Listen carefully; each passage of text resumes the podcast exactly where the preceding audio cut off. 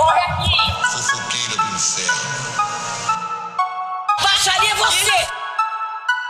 O quebra-pau foi grande, né? Foi grande, Salavita e outro de novo. Fofoqueira do inferno. Traz a cadeira, menino!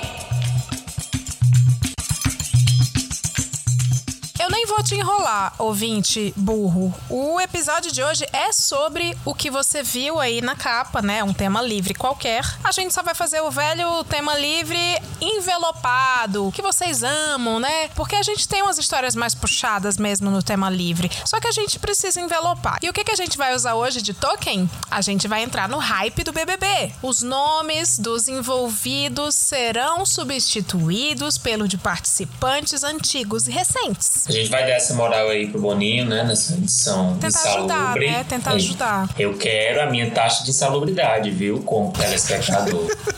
então não tem muito segredo. É só pra gente não ficar sem entregar o que prometeu pro Spotify. Então vocês fiquem bem quietinhos aí, aceitem, porque é o que tem pra janta. Foco total na edificação, porque o que nós vamos provocar aí nesse seu coraçãozinho gospel é nada mais, nada menos que quem merece ser eliminado e por quê. E, e quem merece ganhar. É. E por quê? Enquanto isso, né, enquanto a igreja reflete, a gente atende aqui mais uma ligaçãozinha do nosso orelhão.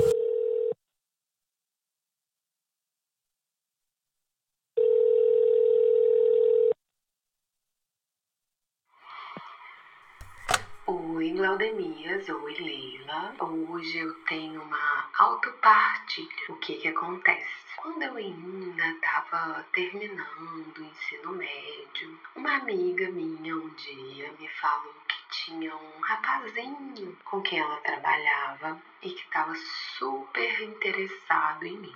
Ele via as minhas 12 fotos no Orkut e tinha muito interesse. Bom, esse rapazinho me adicionou, mas ficou só nisso, até que um dia eu topei com ele numa festinha. Mas eu tava com um outro boyzinho, ele tava com uma outra garota e nada aconteceu. Mas depois disso a gente começou a se falar e a gente se encontrou e começamos um relacionamento.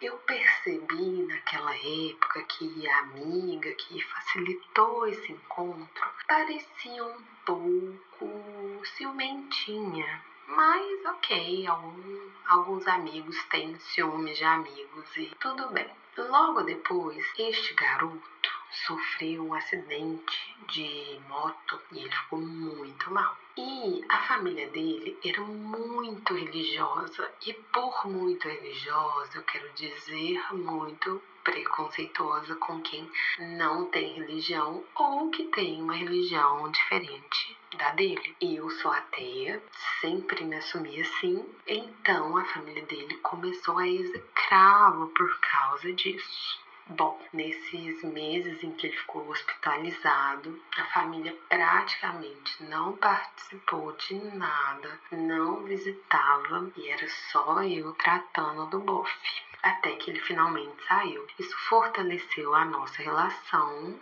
até o dia que ele sucumbiu, né? Ele se converteu à religião da família e deu um, um pé na minha bunda. Foi muito doloroso. A gente já estava morando juntos. Bom, logo depois, essa mesma amiga apresentou outra amiga a ele. Eles começaram a namorar. Foi muito doloroso para mim.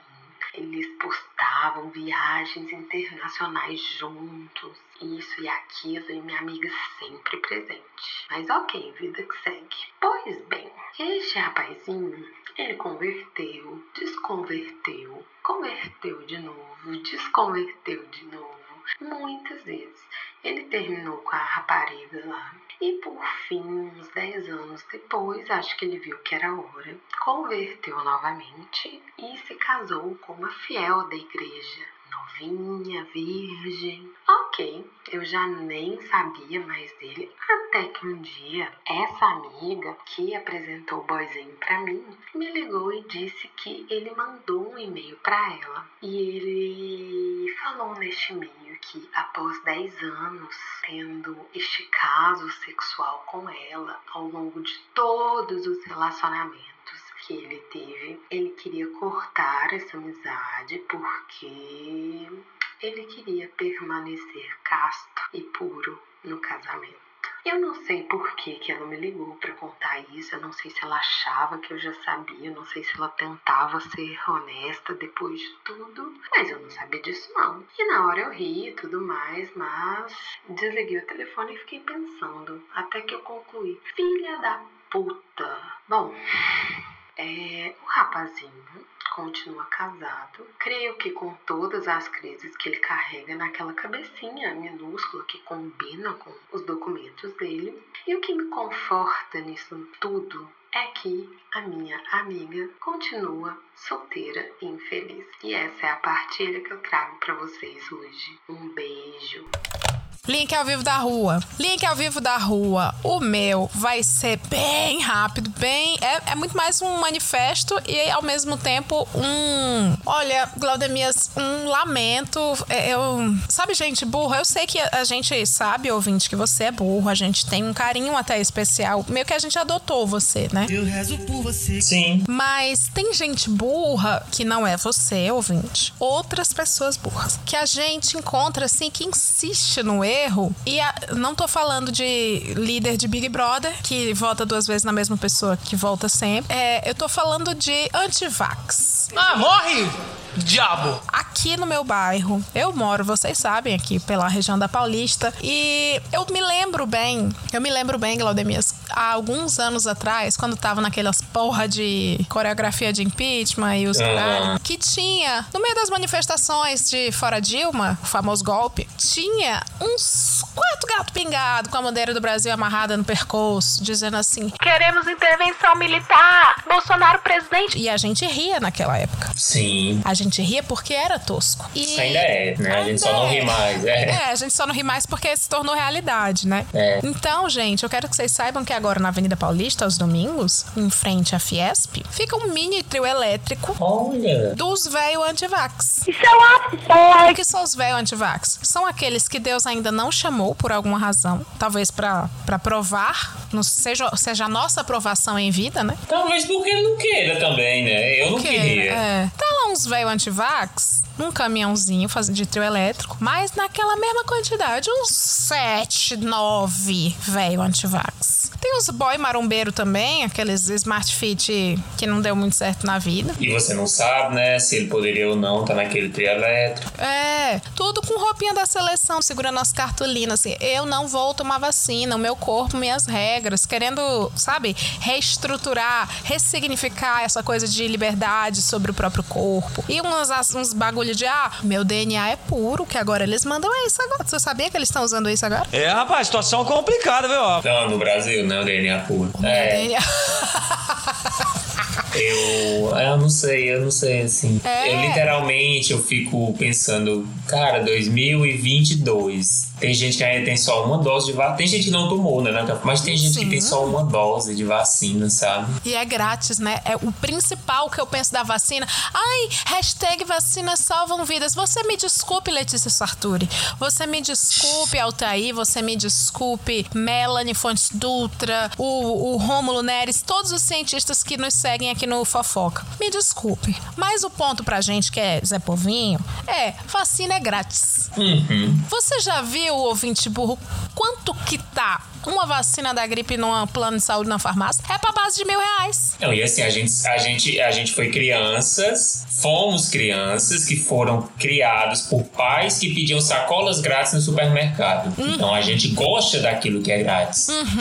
E eu acho que é isso que tá falhando no- no- nos órgãos de saúde e na ciência do Brasil. Eu acho que é isso. É, a nossa consultoria é grátis aqui também, viu, cientistas? De nada, inclusive. De nada. Porque se a hashtag fosse vacina é grátis, porra! Porra, o que quer dizer tá bem, né? Ia ter gente com os pratinhos de plástico e- ou de papel dizendo assim: Ei, pode ir um pouquinho aqui pra minha mãe pra eu ter uns seis irmãos. Ei, bora tomar vacina de graça. É, ei, tão dando, tão dando. Uhum. É tão dando vacina ali na esquina. É, É. é, é falar a linguagem do seu público, né, Leila? Hum, Infelizmente a OMS não entendeu. Não, não. Eu espero ajudar. Esse foi meu link ao vivo da rua, muito breve. É assim que eu quero erradicar esses, esse povo estranho, é, esses roteadores de coronavírus. E que se cipar outras doenças que ficam aqui na, na Fiesp e dizer que eu vou entrar nessa guerra contra vocês. Eita, mano! Pessoalmente, eu, como publicitária e Zé Povinho, eu tenho um compromisso de fazer a campanha hashtag vacinas tão dando. Vai me dar sim. Brilhante, amigo, brilhante, brilhante. Eu,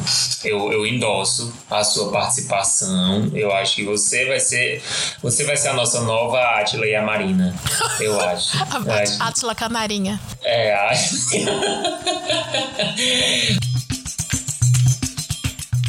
Bom, o meu link ao vivo da rua, ele é um link ao vivo que traz que traz um orgulho, né? Foi acontecer essa semana, eu tive que ir no banco, uma agência bancária que não tem aqui na minha cidade, mas tem na cidade vizinha. E aí minha mãe foi dirigindo, e aí quando a gente tava saindo, o banco foi lá no banco, primeiro já foi um estresse, porque a gente acordou cedo para chegar cedo lá, o homem olhou pra minha cara e disse: "Você não precisa entrar, vou mandar um link pro seu celular, você resolve tudo no link do seu celular". Aí minha mãe já olhou assim para mim com a cara de então, por que que a gente veio pra cá? Mas tudo bem, esse não é o grande caso. Mas, mas ajudou, ajudou assim. Porque quando a gente tava saindo do estacionamento dessa agência bancária, manhã foi dar Ai, ré. que susto, eu já tô golpe ter saidinha. Não, manhã foi dar ré e a gente sentiu a pancada, né? Eu falei, puta merda. Já fiquei desesperado, né? Saí do carro, vi que tinha uma, uma senhora um pouco assustada com a batida. Eu- aí a, a mulher que tinha estacionado o carro saiu. O que foi que aconteceu? Não, teve uma batida aqui, mas não amassou nem o seu carro, nem o nosso, peço desculpas. A mãe olhou pra mim e disse, tá pedindo desculpa por quê? Aí eu, como assim? Ela estacionou o carro errado. A gente estacionou o carro E certo. ela Eu não vou pedir. atrás. É. Eu não vou pedir desculpa mais, eu não vou pedir desculpa por isso, não.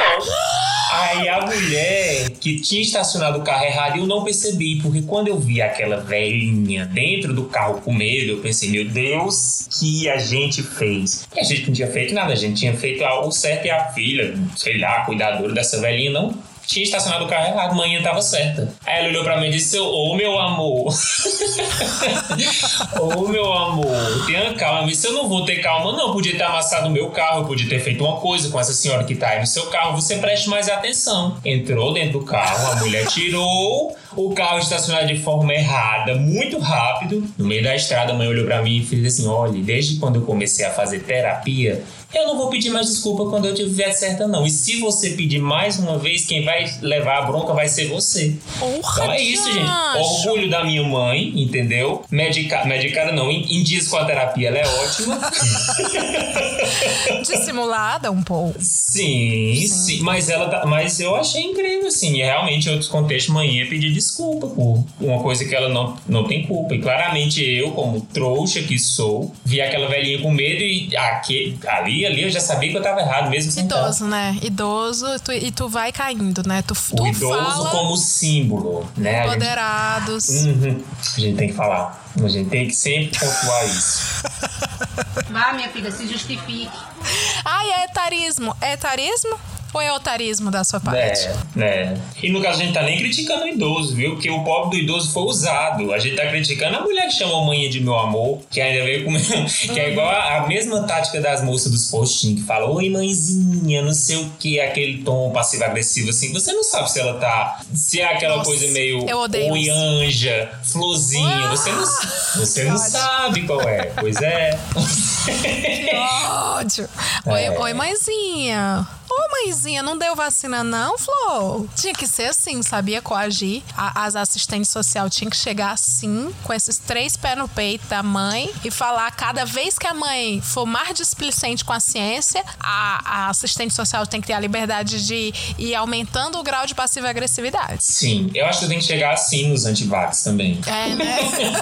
é. Ô, meu amor. Ô, Florzinha, não vai, vai- É. vai vacinar, não? E quer morrer? É anjo. Eu posso te chamar de anjo porque você tá pra morrer? Ou eu chamo de estrelinha? Vai virar estrelinha, anjo? A gente resolve.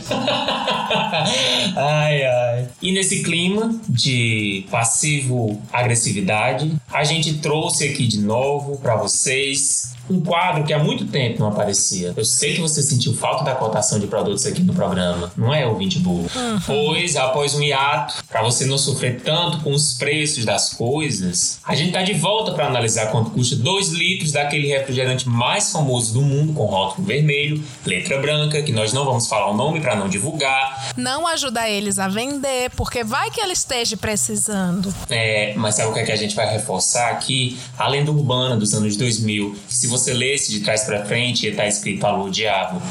Uhum. Todo mundo conhece. Qual é a refrigerante que eu tô falando? Eu sei qual é, eu faço uma ideia. Eu faço uma ideia. E a gente começa aqui lendo com a ajuda dos nossos correspondentes around the world. Não sei, veja que eu não tenho, mesmo falando inglês, eu não sei falar inglês. Não sei falar around the world. Arroba LM7 de Contagem, Minas Gerais, paga 10 reais na de plástico e 6 na retornável. Olha aí. Retornável Olha pra você o- que é burro é a de vidro. Podia chamar de vidro, né? Ninguém retorna mesmo. É, não, a gente retorna aqui no interior, a gente tem um pacto, tem um, existe o pacto com, com o dono da banca, a gente vai retornar a garrafinha dele, até porque ele sabe onde a gente mora, né? Então é bom pra nossa agiota. saúde. Pois é. Sempre tem alguém picareta, vagabundo. É o, agio, o agiota dos refrigerantes. Minha nossa É. senhora.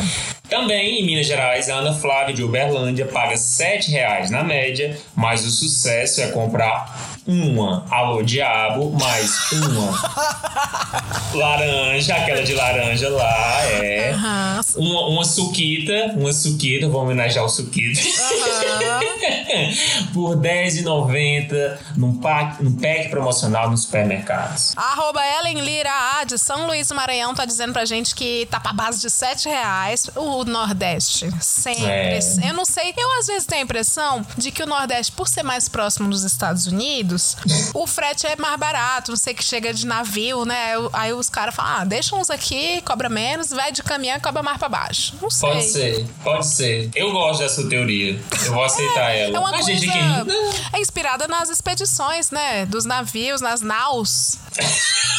tá, tá. Aqui a, gente, agora, aqui a gente não precisa ficar testando método científico. Por isso que a gente é melhor do que qualquer outra academia. É, eu sei que a Letícia Sartori tá ouvindo. Por que, que os cientistas ouvem tanto a gente, hein? Eu me ah, pergunto interessante. Eu me pergunto isso. O arroba S Souza underline Fábio afirma que custa 10 reais na adega, perto da casa dele. Na adega? Na Ué. Vila Cláudia, em Assis. Gente. Alô, diabo de 2 litros tá tão caro que teu menino até em adega. Adega, gente, pelo amor de Deus. Virou item, virou item de, de, de jantar. Chique, virou. Vai ter degustação. Já já tu vai ser chamado pra degustar aí. Umas, Antes umas tu bebia, tu bebia alô diabo.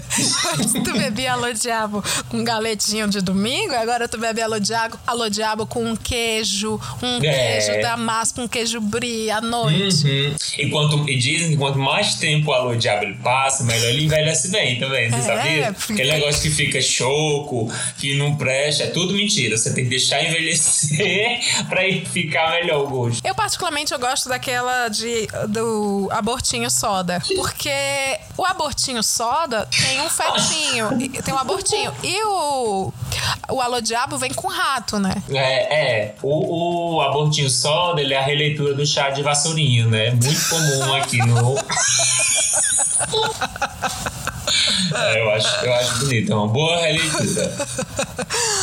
O Ellison Tomé mora na Inglaterra, ele paga 2,30 libras por lá. O que pra gente custa 15 reais ou um carro zero quilômetro. É, tá pra essa base aí. O Maicon Cassal fez toda uma pesquisa pra gente, disse que tá R$ 6,99 no hiper, R$ 7,99 no super e R$ 8,99 no micro, lá em Porto Alegre. Vale? Gente. Aqui não tem micro, não? Micromercado? É a famosa bodega, né? Eu acho que ele, eu acho que ele forçou aí o micro. É Eu nunca compre vi do pequeno. termo. É.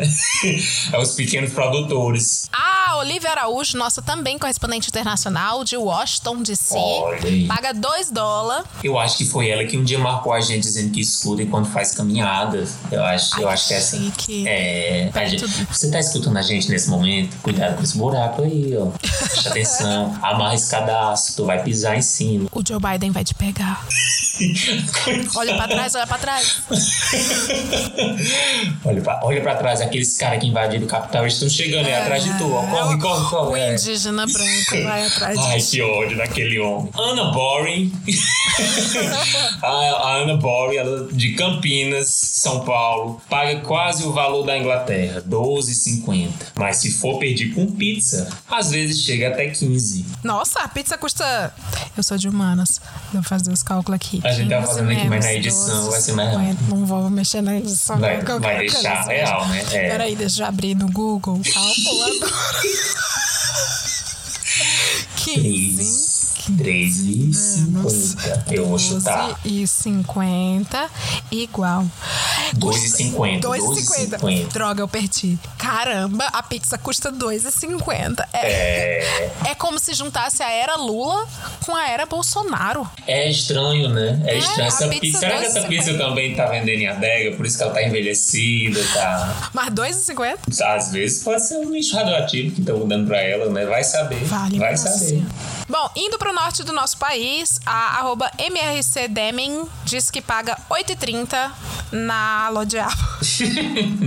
em Palmas, Tocantins, mais ou menos 7 reais no supermercado e 12 em restaurante, loja de conveniência. É o que diz a Camila Montadon. Sabe o que é que eu, eu, eu queria? Eu queria que existisse uma pessoa, provavelmente essa pessoa já existiu, só não tinha rede social na época. Que ela vai num lugar que sabe que vende mais barato, chega na cara dura, senta no restaurante, coloca assim, na cara do, do garçom e de todo mundo, assim, o, a, a, o, o diabo que ela comprou em um lugar mais barato, diz assim: não, a gente não vai querer refrigerante. Ah, não, que tem comprou ali." essas pessoas, não acredito, não. Eu queria que existisse. E se você for essa pessoa, grava. Grava joga pra gente. Eu vou te Joga falar o que, que eu faço. A minha dica, Glaudemia, quando eu vou em restaurante chique, eu faço assim, que eu quero beber. Eu não tenho. Por exemplo, eu vou comer, né? Aí eu sei que o- a bebida, o refrigerante lá, tudo é caro. E eu sei que o Alô Laranja, o Diabo Uhum. Laranja, não vende em restaurante chique. Porque isso é muito o paladar peculiar do humilde, né? Não é dos, É. dos refinados. Então eu já pergunto assim, quando eu- ele, vai falar assim, alguma coisa para beber? Aí é vergonhoso eu falar assim, né? Não. Aí o que, que eu falo? Tem alô diabo laranja? Entendeu? Aí ele fala. Entendi, entendi. Não, senhora, não tem. Aqui só tem Veuve Clicou Ponsardin. Eu nem sei o que é falo. isso. Pra mim isso é senha. Alguma senha de algum banco, isso aí. Aí eu falo, putz, não, então, então não, então deixa. Sabe assim, pra ele se sentir mal. Assim, ah, putz, vocês também não tem nada. Se ele vira pra mim, ah, que a gente tem blá blá blá com casa, ele põe enfia no teu cu. É só Não, eu mando assim, que é. Não, então deixa, deixa, deixa. Não, só isso mesmo, tá bom. Obrigada. Depois vocês, depois vocês podem variar um pouco mais o, o cardápio de vocês, né? Também não tem nada. É. Nada pra comer nessa casa. Tem cajuína? Não tem? Ah, Ah, não, então deixa. O então deixa humilha, viu, ouvinte? O, o estabelecimento. é Fala. verdade, é verdade. Tem, tem. Como é que chama? Tem piranha escaldado com, com tibiru. Aí eles vão falar, não. Aí você fala, não, nós temos a carta aqui com o, o nhoque da nona. Aí você fala, não, então deixa. É, aí tu junta então deixa com assim, ai, então deixa, vou pedir uma água. Traz É, é, que é Entendeu? humilhar. Porque aí humilha muito. Nossa, como humilha, assim. Nada lhe presta, é só uma água, que eles não podem falhar na água. É impossível falhar na água. Exatamente, é um protesto, um grito. De acordo com a sapatão de Schrödinger. em Vila da Ponta Negra, Natal, Rio Grande do Norte, nas últimas duas semanas no mercado do bairro, as garrafas de 2 litros e meio custam R$ 7,49. ó. Mais uma vez o Nordeste, mais uma vez a nossa teoria aí de que chega dos Estados Unidos o container, fala assim, cobra mais Até- pra baixo, cobra mais lá pra baixo. É, até porque Sobral é os Estados Unidos do Brasil, né? Sim. Tem essa, tem essa teoria, né? Sim, tem um canal subterrâneo que Sim, Sobral tem recebe os as ônibus, os ônibus das escolas laranja. high school. Ai, Sim. não vou falar de Sobral. Luxon Fire, da Diadema, São Paulo, paga R$ 7,40 no 2 litros. Por que, que Diadema tá igual? É porque Diadema aqui em São Paulo. É o Nordeste de São Paulo. Exato. Diadema é tão longe de São Paulo que é mais perto do Nordeste, talvez. É, é, lá tem o estado da Juliette. Certeza. Tá vendo? Tá vendo, ouvinte? Porque ouvindo eu sei que tu já tá, porque tu é o ouvinte. A gente vem de uma era que o refrigerante já custou, não sei se você era nascido, mas já custou R$1,99. Um Meu real Deus. e 99 centavos. Torlito de alô diabo. E agora, a situação nos obriga a pagar R$1,99 dólares. Que é o equivalente a uma Harley Davidson. E é claro que com essa, a gente entra no quadro Paulo Guedes, você prometeu. Não, não é prioridade. Tá certo? É isso que você quer ouvir? A gente sabe, o quadro preferido de vocês. Aquela hora de cobrar o ministro da Economia, não sabemos se até o fechamento dessa edição ele ainda estará no cargo. É sempre bom a gente, a gente tá trazendo esse lembrete toda, toda edição, né? o Porque, rei, enfim, o pobre do rei. o pobre do, do PG. E todos que te passaram pra trás, seja com dinheiro ou com bens em geral, essas pessoas serão cobradas. Não sei se pela gente, talvez por Deus, pela história. A história Ai, a história é é implacável. implacável. A história é implacável. Ai, será que quando o Lula ganhar a gente finalmente vai parar de dizer que a história é implacável? É, vai passar Ih, pro outro eu lado falei que o vai falar. nome, né? Eu falei o nome, eu falei o nome. O Nossa, Lucas. Lucas, Lucas. Lucas. Não, não, o Ciro é legal, a Juliette é legal, É. o Ciro é legal. A gente gosta do Ciro e da Juliette. Bom, aconteceu com você, ouvinte? Aconteceu? Alguém te passou pra trás, te deu um golpe? Então manda, manda pra contato arroba hoje tem podcast.com e se for de sua vontade, porque da nossa é pra caralho, substitua o nome dos envolvidos pelo de pessoas do showbiz que sequer se cruzaram. Pra gente não tomar processo. Na verdade, pra E você. vão se cruzar, né? É, porque o, o rolê aleatório e a Lady Murphy são implacáveis. Então, quanto mais absurdo o cenário desses famosos, né? Se é um Galvão Bueno com uma galinha pintadinha na mesma história, faz sentido, porque evita processo, né? Melhor assim aos olhos de nosso pai, o STF. Pode ler, Glau. Olá, Leile Glaudemias. Sei que não está tudo bem. Aqui também não está. Resolvi partilhar, pois estava ouvindo o episódio Malandro versus Mané e como não sou a preferida de Deus, fui a otária de emprestar um livro para uma colega de faculdade, a Gisele Soares do BBB 8. Sei que não deveria, mas ela viu uns stories meu lendo e disse que estava doida para ler. Disse que me entregaria em duas semanas. Eu, que não sei... Eu que não sei dizer não, achei tudo bem. Era da faculdade. Veria ela todos os dias e cobraria caso passasse do prazo. De onde é que vocês estão tirando que é acadêmico é honesto? Vocês estão cansados de ouvir nesse podcast as histórias de gente que fica devendo livro, que fica devendo livro, que fica devendo coxinha. Ele tá inadimplente. Passasse do prazo, o prazo que ela combinou por palavras.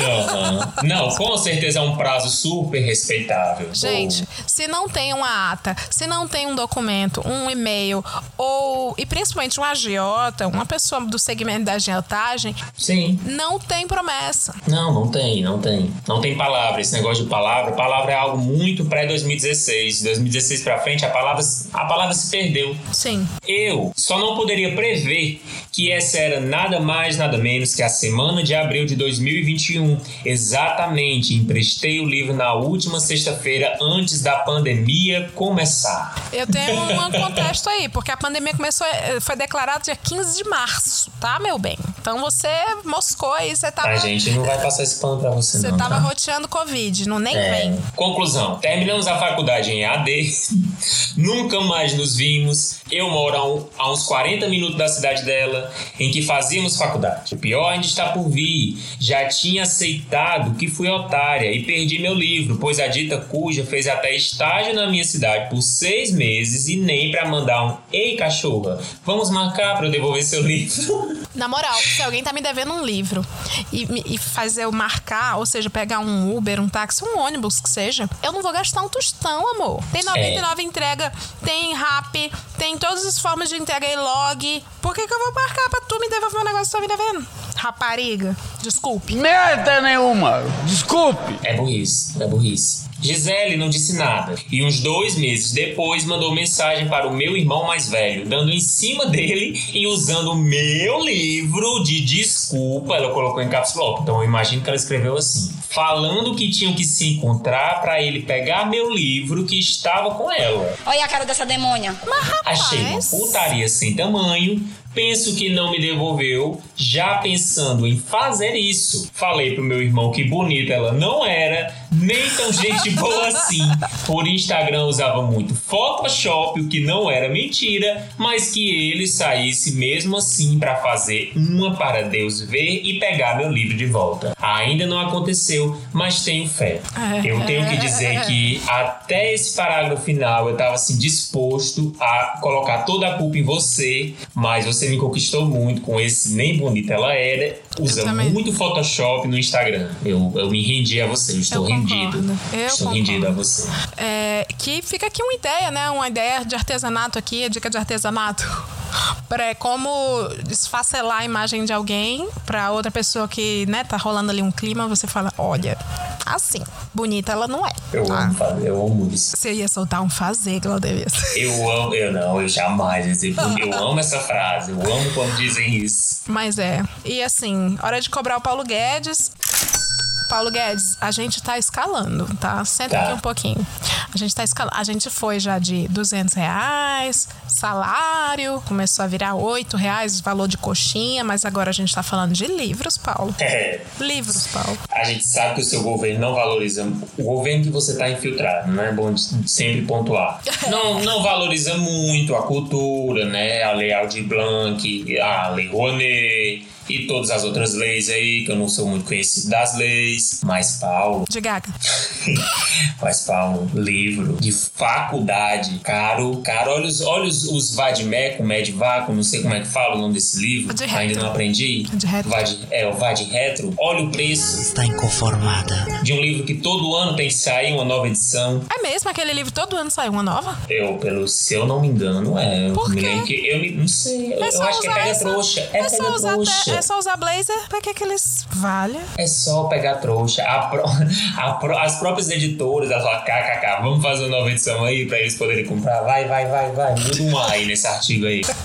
é isso. Olha, Paulo, eu lembrei agora de um detalhe que Glaudemir está falando que pode ser essa minha teoria aqui, viu, Glau? Eu acho que também, como não tem mais dinheiro, o Paulo já, o Paulo já cerceou, né? Assim, já to- todo mundo já acabou a grana, não tem, a questão não é mais econômica, já está entendido. Eu acho que o Paulo tá até fazendo uma atitude heróica que é fazer as pessoas pedirem livros emprestados, porque elas não têm mais pra onde sair, elas não têm mais escolha, não tem Sim. mais grana e nem tá tudo tomado pela pandemia, né? E se a pessoa vai pra, pra rotear a Covid, ela não vai ter como pagar brejo. Então elas estão ficando em casa. teoria, Então elas estão lendo, é, lendo e pedindo livro. Aí o que acontece? A gasolina tá cara, então não vão marcar de pegar um Uber, um Oh, um rebu. Não vão pegar Sim. um rebu e, e devolver o livro. Então isso está fazendo com que as pessoas leiam e fiquem menos ignorantes. Menos, é menos. Menos, é menos. menos ignorantes, preparadas para as eleições. Paulo do céu.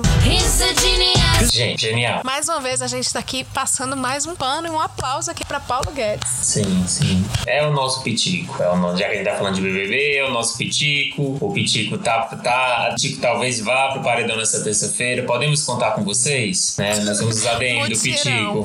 Eu amo.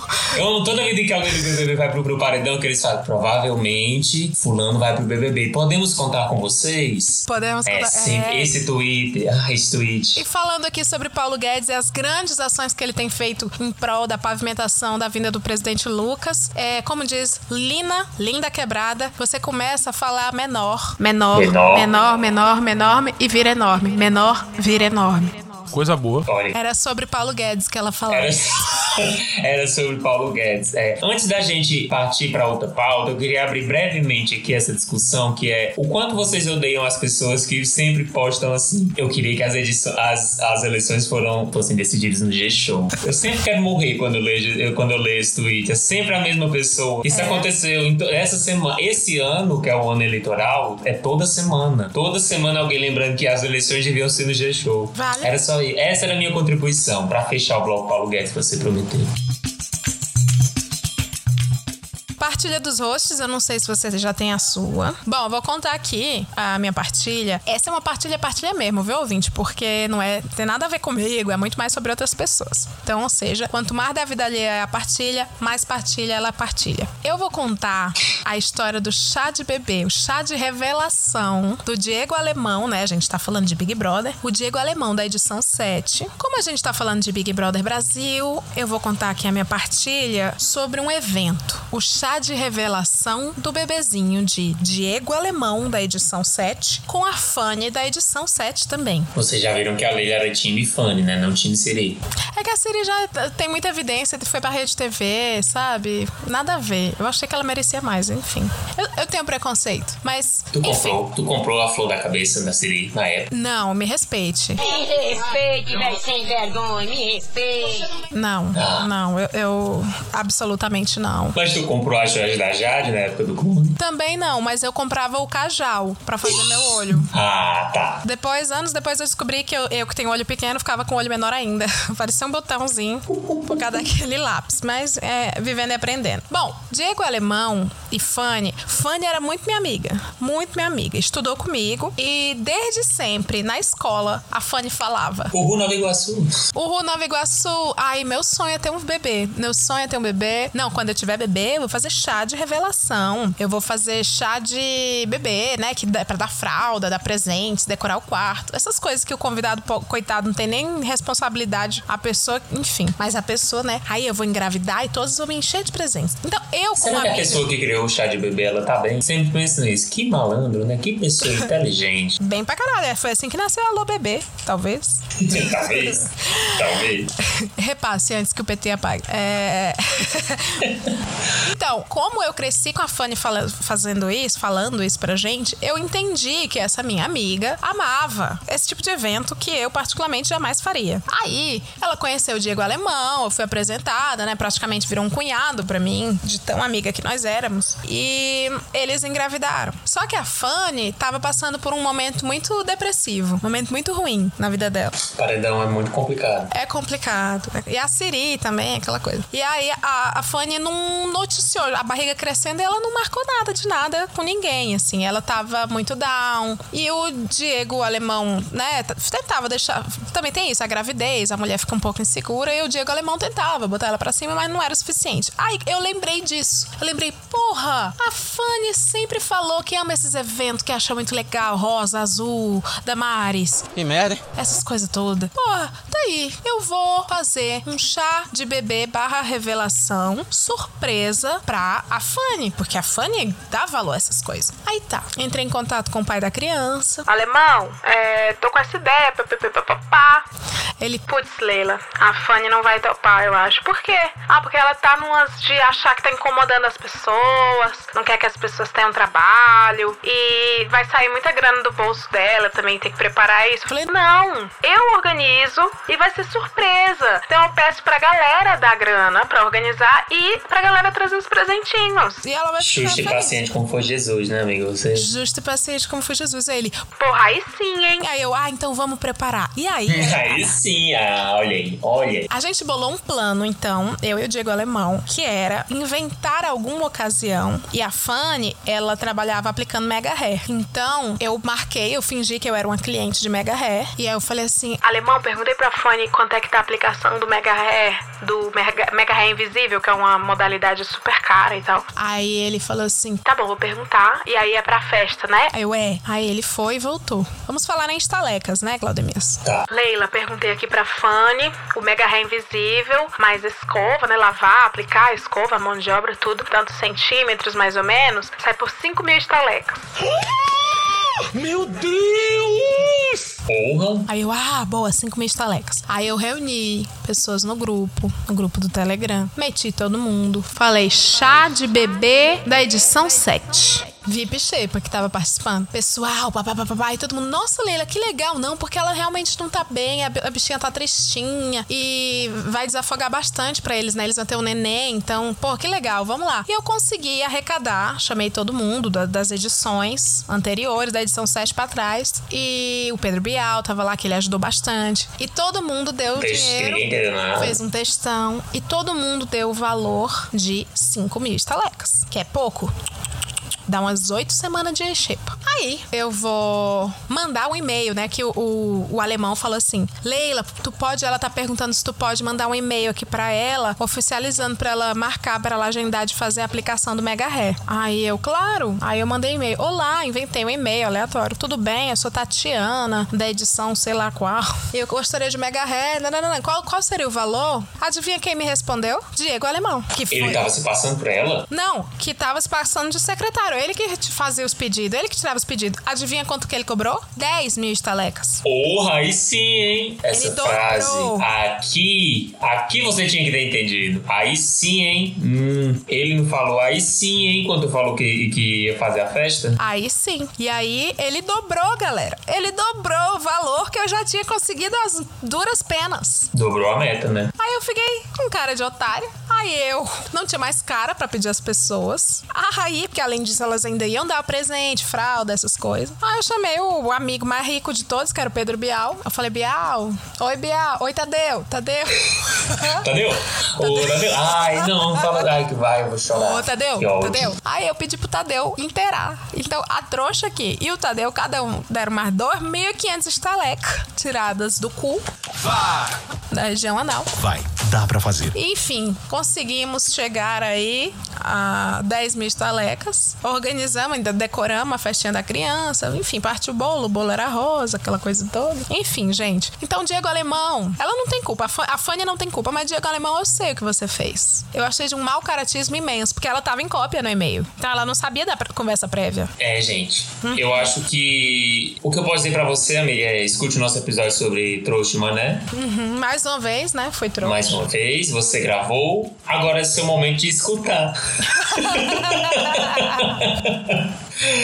é, gente, é. Mas é isso. Não foi à toa que o Diego Alemão foi o grande vencedor da edição, da edição 7, né, E pessoal? Não foi à toa. uma bela grana. Foi assim. Estrategista, né? Uhum. Estrategista. Bom, a minha partilha, a minha partilha, ela tem um quê de recente, aconteceu. Os casos foram sendo apurados recentemente. Não vai ter um storytelling, tá, gente? Eu vou dizer características e façam de conta que vocês conhecem as pessoas, tá? Vai ser bem fofocas é povinho. Aqui na, vamos dizer que é na minha congregação, né? Na minha, eu era da equipe de liturgia e o meu superior da equipe de liturgia era uma pessoa bem conhecida, por, enfim, pelo seu papel enquanto leitor, né? É, na paróquia. E tinha outro, trabalhavam outras pessoas comigo e ele era bem conhecido, respeitado e tal, aquele ah, o velho estereótipo do bom moço e tal. Só que poucas pessoas não sabiam que ele, é, ele, ele namorava, né? Ele tinha uma namorada que também era um casal modelo, né? Pro resto da paróquia. Ele era feio, tá? Ninguém dizia assim, olha que bonitos. Não, as pessoas diziam, ai, saudável, casal saudável, mas admirável, né? Admirável. é, casal, casal bacana. Ela, é- ela é bonita, né? Ela, é- ela era bonita, né? Mal não faz, né? Não, faz não, faz mal. Pra mim faz. Pra nossa visão, enquanto é, é tele... verdade, faz mal. Entende? Pra ele não. Mas vejam só, ele era feio, empoderado ao ponto de trair muito a namorada dele. Meu Deus do céu. Não, Mas é eles não param. Não, eles não param, eles não param. Traía muito. Então, várias vezes a gente tava conversando. Quem era solteiro tava conversando sobre, sei lá, foi pra uma festa, ficou com algumas pessoas e tal. Ele chegava e também, ah, eu também. Ah, mas tu não tava com a. Até agora não deu o nome dos personagens, né? Vamos chamar ele de Barão da Piscadinha. Era o Barão, da, da Piscadinha. Piscadinha, aham. Não vou dar o nome porque a gente não quer processos aqui nesse Ah, episódio, não, né? Não quer. Então o Barão da Piscadinha, ele chegava assim piscando pra gente, tava conversando eu, o Thiago Abravanel, e ele namorava a Nanacita. Ah, Vou homenagear a Nanacita. merece. E tava eu e o Thiago Abravanel conversando e tal, ele chegava e dizia assim, ah, vocês ficaram fulano, fulano, eu também. A gente, ah, mas... E a Nanacita? Não tava lá? Ah, tava, mas aí eu ia no banheiro.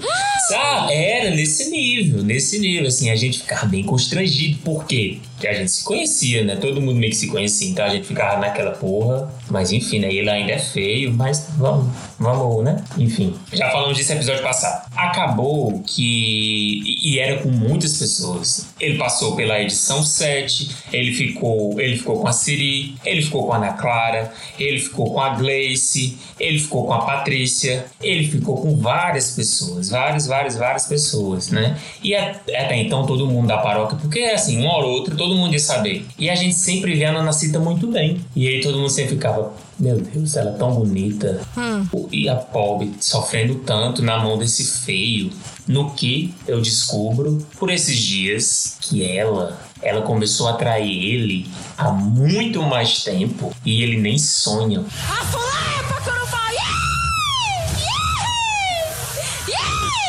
Porque é escondidíssimo. É com uma das pessoas mais importantes da paróquia. Que, inclusive, vejam só, é grande amigo dele. Eu estou falando do Pedro Scooby. Sai, cachorro velho daqui. E o Pedro Scooby também era casado. É isso? Então, no fim, ele que se achava o bombom, o bonzão, o bambambam, bam, bam, já estava sendo corno. Edição, o Bambam. O Bambam já estava sendo corno há muito mais tempo, porque a Nanacita, quando eles estão vindo, ela já tá o quê? Trazendo o bolo. Exatamente. Exatamente. Eu nunca vou esquecer essa frase da Nanacita. Eu também não, também não. Ela marcou. Agora é hora, meus queridos. Agora é hora de reforçar que você também tem lugar de fala nesse programa. Mentira. Mesmo sendo raso, mesmo sendo um completo imbecil, aqui a gente dá espaço para você fofo partilhar com a gente. Para isso, basta enviar seu caso para contato@hojetempodcast.com e torcer para que ele caia nas graças de algum tema. Mas por favor, evite partilhe sem ápices. Por favor, não, não nos faça ler perder tempo. O tempo é tão caro e precioso hoje, é um capital tão, né? E aí você vai, você não sabe escrever ou contar uma história, você por favor se enxergue. Mas enfim, tirando esse carinho que a gente tem pelo ouvinte, a parte boa é que para evitar entregar a sua cabeça, ouvinte, assim, para algum promotor de justiça, né, ou expor uma situação da vida alheia que nem é da sua conta, a gente Ah. substitui os nomes, substitui por famosos que não fazem nem ideia do que tá acontecendo, os POB. E dessa vez a gente vai, claro,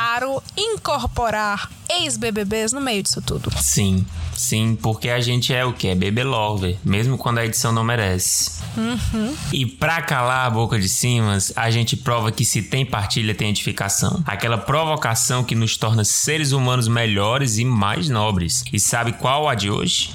Muito bem, a gente vai querer saber quem merece ser eliminado e quem merece vencer. Simples assim, porque a gente não tá muito criativo. As últimas edificações foram muito difíceis para poder enrolar, então vamos facilitar também. Eu lamento que tenha tido expulsões e desistências nessa edição do BBB. Sim. Eu prometo pra vocês que aqui, nesse, nesse- pelo menos nesse podcast, ninguém vai ser expulso ou desistir. Mentira. Não. Ou se sentir culpado por estar destruindo o sonho de alguém. Os nossos baldes estão guardados. Os nossos baldes estão guardados. É...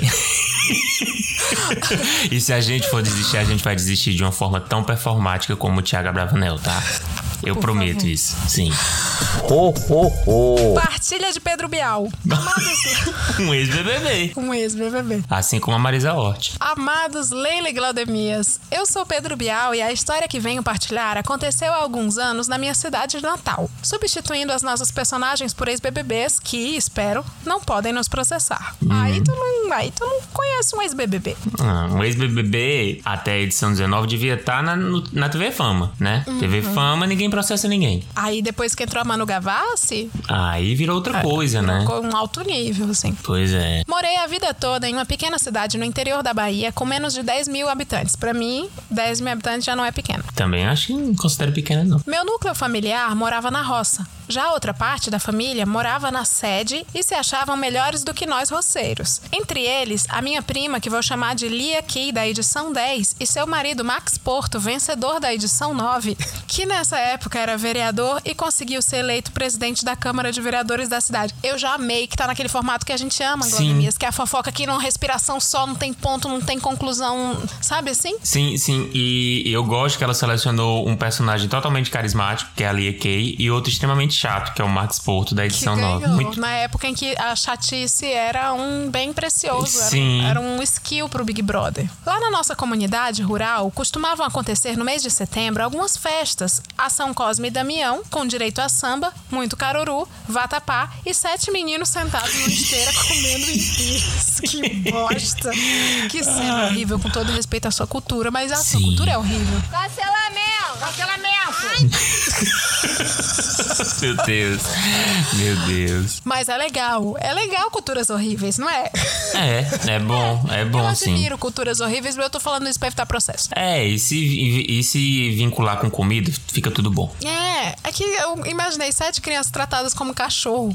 Comendo num pires, né? Comendo em pires. Porra. Pra quê, né? Ter que participar dessas festas desagradava muito Lia aqui da edição 10. Primeiro, porque era na roça, e segundo, porque era uma festa sincrética e ela, evangélica, dizia ser coisa do capeta. Mas, Como Max Porto, vencedor da edição 9, era vereador buscando reeleição, tinha que estar em todas as festividades municipais. Falar com pobre, né? Eu sei o que é Famoso- isso. Eu sei o que é isso. pobre. É o Aham. laboratório Wolf Maia de saber como é um pobre. É, exatamente. É aquela imagem daquele político comendo pastel, assim. É, comendo pombo. É, essas coisas.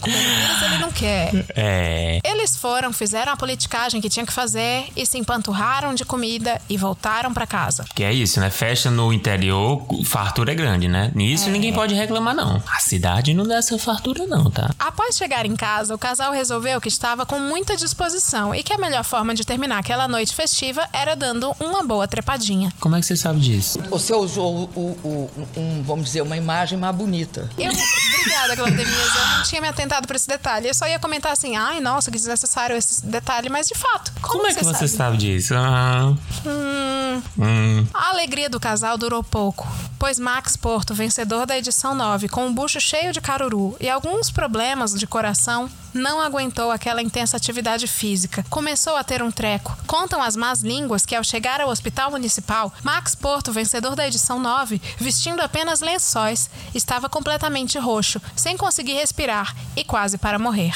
Ah, então, então tá explicado. Tá. Felizmente, não houve mais nada de grave com o nosso casal, a não ser que anos depois, Max Porto, vencedor da edição 9, quase foi preso num esquema de desvio de dinheiro público. E esse povo ainda tá, tá com a consciência viva?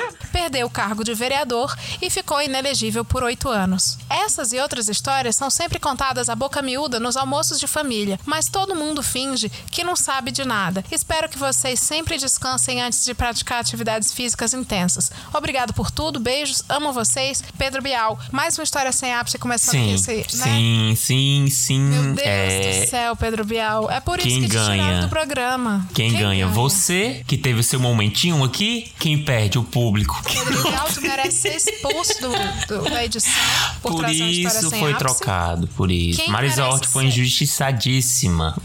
Ela foi, é. Quem merece ganhar, acho que são as sete crianças cachorro. Sim. As crianças que comem pires. Quem merece ser eliminado? O Pedro Bial. Sim, e assim, gente, usou uma Lia Kay e não tem nenhuma nem pra fazer uma figuração, porra. É. Queimou esses personagens. Hoje o meu voto é nele, Leila. Por isso eu voto no Bial. É, a gente. É questão assim que ele chegou depois na casa, né? Não tem É. nada contra. Não tenho nada, é. Mas como a gente tem pou, teve pouca oportunidade de se conhecer, de conviver, eu vou votar em Chegou, você. prometeu que ia movimentar o jogo, que ia É. fazer acontecer e tá aí. Planta. Vi- Bial verso. Cara, que merda, né? Mas enfim, fica aí a dica de como contar uma boa fofoca, uma boa partilha. Você, como já dissemos, o Glodemir está cansado de falar isso nesse programa. Inventa, mata alguém. Porra, Ah, se matasse sobreviveu. um, né? Morreu, morreu. Do quê? Transando. E aí, como foi? Aí começa a mentir no hospital. Eu quero saber quem aqui que escuta esse podcast vai tentar averiguar os fatos. Quem? Tu é mal, né? Tu já tá cantando a bola. Então, festa Cosme é. Damião, prefeito, vereador, presidente da Câmara. E, e ao mesmo tempo eu canto a segunda bola que é gentilmente também, tá? Não tem. Porque uma boa partilha, ela tem que ser aumentada. Sim, e eu tem. achei assim, um grande desperdício chegar essa informação com um parlamentar de pinto duro, pós-festa de Cosme e Damião, que comeu caruru, foi transar com a sua senhora. Você tinha todos esses elementos na sua mão e o Todos. seu papel como partilher é repassar essa informação com, com sabe? Você é arquiteto, Glaudemir, que- você usaria o que? Uma coluna jônica, Corinthians?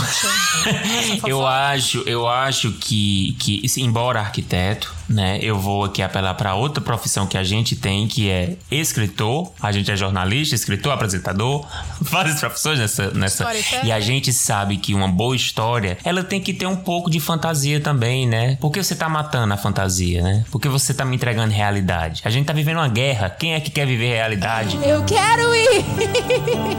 oh! E todo mundo sabe que rea- o único lugar que não é pra ter realidade é reality show. Sim, Que é onde as pessoas são exatamente. completamente despirocadas da cabeça, elas estão em crise de saúde mental. É legal de ver. As essas pessoas fazem saindo- VT e a gente VT zero. fica é feliz. real. Exatamente. É real. É o BBB fake. não é real, gente. É. Tem um vídeo no YouTube, joga esse nome, tá? Depois desse pito no Pedro Bial, eu vou pedir pro Glaudemias ler a próxima, a próxima vejam só. partilha e eu espero, pelo amor de Deus, que seja algo que preste. Com certeza, eu sou muito melhor. Eu acho, né, que já vai vir a, respo a resposta do povo vem nas urnas, né? Porque a próxima partilha é de Thiago Leifert. Oi, Leile Glaudemias. Seus lindos, como vocês estão? Mano, corra, rapaz. Não começou bem, Life. Não começou. A gente vai esperar o Tadeu agora. Eu tenho uma fofoca, partilha de família pra contar pra vocês e seus milhões de ouvintes. Tem uma prima, a Ana Mara da edição 13. Eu falei, se tem uma Lia Kay, tem uma Maroca. Ela é a regra, elas têm. tem que ter. Ela é evangélica, é muito conservadora, ela é daquela igreja do véu, onde mulheres usam véu. Jura? Ele perguntou, tá? Eu não tô criticando o véu, não. Não. E homens se sentam separados. Não tem TV em casa, pois é entretenimento mudando. Não frequenta as confras da família, julga todo mundo e. Óbvio que é bolsonarista. Glaudemias, tu me dá um, um tempinho porque eu quero fazer uma meta fofoca nessa daí. É, todo o tempo do mundo. Ouvinte. Só pra tu saber, ouvinte, e Glau, essa igreja é real. Aham, eu sei qual é. E tem líderes pagodeiros que amamos muito, que cantavam todo domingo no Domingo Legal na época do Gugu. Uhum. Eles são os líderes. Eu sei porque a minha tia mora na região e ela conta. Ela conta os babados dessa igreja e conta que eles estão lá. Tudo lá, a mulher tudo parece umas anjas. Tem, é tem, tem dublador também, tá? É tem mesmo? dublador. Aham, tem dublador aí de um, um certo personagem Me fala o famoso. nome do dublador que eu falo o nome do pagodeiro, vai. Jamais. eu Eu não bipo, sei. eu bipo, eu bipo. Tá, é o du... eu não me lembro do nome dele, o dublador. Eu vou dizer o personagem. O dublador do.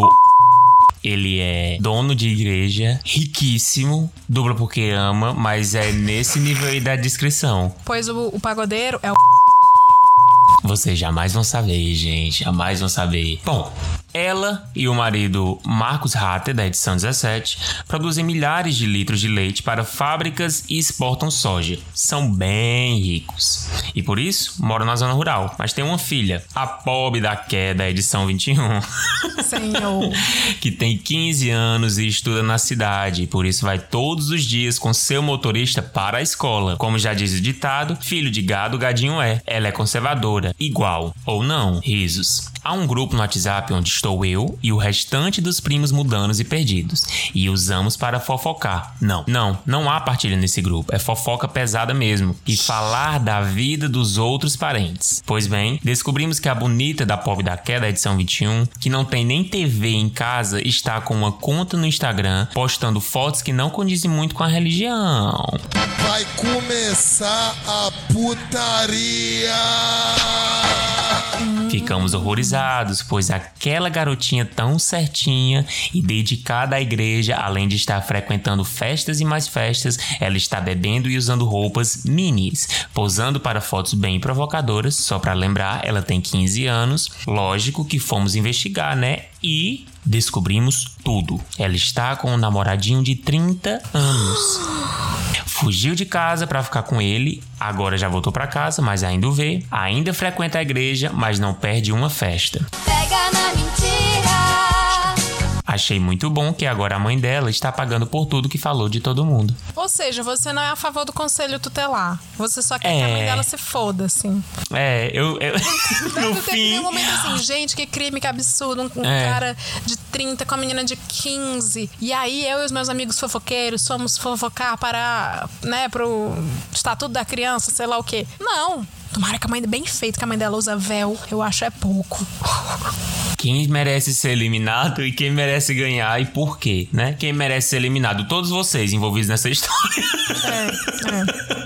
Quem merece ganhar? Acho que a, a pobre da quer? Eu acho que quem merece ganhar é difícil. É difícil, né? A Pop daqui, ela, ela. Você fala que ela é filho de gado gadinho, ela não é. Se, se ela tem um OnlyFanzinho dela. Cara, ela não, tem né? 15 anos, né? Tem 15 anos. Ela tem o, o rolê aí de sensualizar. Nossa, primeiro que ela não tinha que estar nem aqui, né, linda, no Instagram, É. que ela não tem idade. O Instagram é 18 pra cima. Segundo, que se ela tá nesse- se prestando a isso, é meio que um escape, né? Que a família dela é conservadoraça. Então, ela não é gadinho. Ela é apenas sujeita a passar por uma vida de gado. É, se tem alguém errado aí nessa situação do relacionamento, é o cara de 30 anos. E que vocês também não tinha nem que. tá- E vocês, sim, sim, vocês. O fofoqueiro pode ser fofoqueiro pro bem, né, Claudemir? Sim, a Se gente já uma falou, a fofoca, né? É Se eu tenho uma. uma fofoca dessa, a primeira coisa que eu vou fazer é ligar no 190 ou no 180, sei lá. Disque 100 da Damares. Eu amo que o Uhum. nome do Disque 100 agora, ao invés de ser Disque Denúncia, virou Disque 100 da Damares.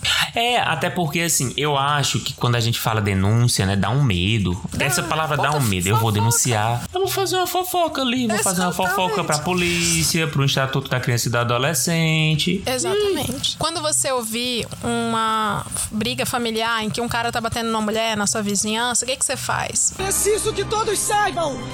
Você tem medo de denunciar e prejudicar alguém? O fofoqueiro é, acima de tudo, um corajoso. Ele Sim. não. Ele é des, né, desbrava tudo. Então pegue a bravura do fofoqueiro e ligue pra polícia e fale assim: Ei, ei, pois o homem daqui disse que vai dar com, dar com cabo de vassoura nela, pois eu tô só aqui. Aí a mulher vai, né, que demora o serviço de polícia no Brasil e fica: Qual endereço? Mas você tem certeza? E você age como fofoqueiro. Sim. O fofoqueiro tem certeza. Te juro, né? O fofoqueiro, ele na verdade nem tem certeza, ele jura, né? Ele Eu jura, né? juro, E dá te um juro. peso, né? Sim, vocês precisam realmente voltar lá pro primeiro episódio em que Glaudemias e eu demos um workshop de fofoca. Ressaltamos a importância, né? A gente ressaltou a importância. A fofoca, ela distrai, ela entretém, ela narra, ela registra e ela denuncia. Isso é maravilhoso. Uhum. O fofoqueiro tem um papel no mundo, então você, o Marcos Hatter, o namoradinho de 30 e a mãe, todos É. merecem ser eliminados. É, Thiago Life, não deu pra você não, viu? Vem aí o É. Tadeu. Tadeu? Tadeu. Ô, Tadeu.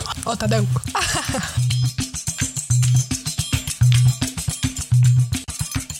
Partilha de Rafa Kalimann. A nossa apresentadora, comentarista geopolítica também, né? Sim, e que, Sim. que no dia de hoje, em que gravamos, a Rússia já disse que vai meter bala em todo mundo. A Ucrânia tá ganhando aí apoio de caça da Europa, da União Europeia. O mundo tá todo lascado. E a Rafa Kalimann postou uma foto ab- abrindo as bandas da bunda na praia. Eu não entendi o conceito, não, mas eu achei É, e, diferente. e assim, eu, é, né, a gente vai falar sobre isso. É, eu queria pontuar que a gente, o Brasil, né? O Brasil, enquanto ideia, tá se informando pela página Choquei Sim. e escutando os comentários políticos da Rafa Kalimann. Então, assim, é, será que o presidente Lucas de 2002 ele tá feliz, né? A gente, a gente vai deixar aí esse- essa reflexão aí pra vocês. É, é. O presidente Lucas de 2002 é um choque de mundo tão estranho. É. A gente só queria, né? Tu, tu lembra em 2020, 2021, a gente tava assim, não, mas em 2022, quando o Lula ganha. Lucas. Quando o Lucas ganhar. Não, e a gente tava só esperando isso. Aí não, gente, foi uma guerra. E a Rafa Kalimann comentando a É guerra. muita tragédia. Esse mundo tão caótico. Enfim, é... partilha de Rafa Kalimann. Olá, Leila Glaudemias. Venho trazer outra partilha. Dessa vez, uma história que aconteceu há muito tempo, no começo dos anos 2000, e que me marcou até hoje. Na época, eu morava num bairro de periferia, numa capital do país. Esse do país. Não diga, então não precisa dizer. Não é que eu não diga. Todo mundo vai conseguir te descobrir agora, né? É, tipo assim, eu morava em um país. É. Eu tinha uma casa. Essa história aconteceu no planeta Terra. Minha rua era abarrotada de casas e kitnets construídas de forma irregular. Miliciano, com materiais de baixa qualidade. Milícia. E fiação elétrica criativa. Gato. Milícia. Todos esses imóveis pertenciam a um único dono, o miliciano. Uhum. Vamos chamá-lo de Kleber Bambam da edição 1. A pior que o Kleber Bamba, ele tem essa energia, né? Kleber Bambam da edição 21 não era uma pessoa muito caseira. São um. Ó, hum, é. Ai, mas agora eu queria ter pensado o Kleber Bambam sendo. sofrendo um nó tático da Na Nanacita. edição atual. Eu queria, eu queria ver a Carol Conká alugando cinco apartamentos na cabeça do, do Kleber Bambam. Ai. Tem que ter um Boninho, Big Brother faz acontecer. Stars, né? Tem que ter um precisa, precisa muito, precisa muito. Eu metia, que tu metia quem? Eu metia o Bambam, a Carol Conká, né? Vitube Cara, se- assim, se pudesse três pessoas de cada edição, eu certeza ia pegar Lia Kay. Ana Maria, porque ela já foi, então ela não vai mais. Então vamos lá. Lia Kay, Serginho, Eliezer. Orgástico, né? É, Serginho Orgástico e Eliezer, sabe É assim? boa. E da edição, da edição 20, eu trazia de novo o VH. ele tem o arco de redenção. O VH e o Vini. O VH. que caos. O VH. A Boca Rosa, pra ela ter a, a, a jornada que ela merece, a maior injustiça do Brasil foi a eliminação é daquela mulher. né? Sim, É sim. Nenhum Rodrigão. Nenhum Rodrigão. Não, não, nenhum, nenhum. Eu, tra- eu trazia de volta. Eu trazia, eu trazia o VH, a Boca Rosa e o Adson. Sim, gente, eu traria. Eu sinto E falta das dancinhas. Eu gostava do Tisso, eu achava o Tisso gostoso. Na edição 1 eu traria é, a Marisa Hort. Não, tô brincando. Kleber Bambam, da edição 1, não era uma pessoa muito caseira. Passava meses longe de casa, viajando a trabalho e deixava seus imóveis aos cuidados de sua esposa Sol e Arnold, da edição 4. Outro grande nome. Um grande nome. Acontece que, diziam as más línguas, que Kleber Bambam era adepto do poliamor unilateral. Que definição. e que nessas viagens cultivava amantes e famílias paralelas. Sol e Arnold, por sua vez, cansada da vida de dona de casa e corna mansa, acabou se envolvendo romanticamente com um dos inquilinos, Fernando Fernandes, da edição 2, que agora vai apresentar o limite. Ô, Tadeu, Tadeu, eu, eu, eu protesto. Ela não é uma corna mansa. Já que ela tá dentro dessa relação, ela é uma monogâmica, monogâmica não avisada, tá? É diferente de corna unilateral. mansa. É. Fernando Fernandes, da edição 2, que também era casado e morava numa kitnet nos fundos de sua casa com o Bambam. Certa feita, enquanto o Bambam viajava, houve um desentendimento. Aí colocou aqui, parêntese, barraco. Nós sabemos, tá? Você é burra, Carla, desculpa. Entre Sol e Arnold e o gato do Fernando. E a vizinhança, que era muito próxima, geograficamente, acabou. A gente entende que próximo seja geograficamente, viu? Ai, ai. Você quer achar que é burro? Que a gente é burro? Ele é uma pessoa também. literal. É, é a arte dele. A arte dele é muito explicativa. acabou tomando conhecimento do affair. Não demorou muito para a história chegar nos ouvidos de Kleber Bambam, que voltou mais cedo de sua viagem. Ao chegar em casa, Bambam nem quis saber de conversar com a sua esposa. Foi direto na porta de Fernando Fernandes e, não o encontrando, decidiu destruir sua caminhonete com um pedaço de pau. O É pedaço assim de pau gosto. era a Maria Eugênia.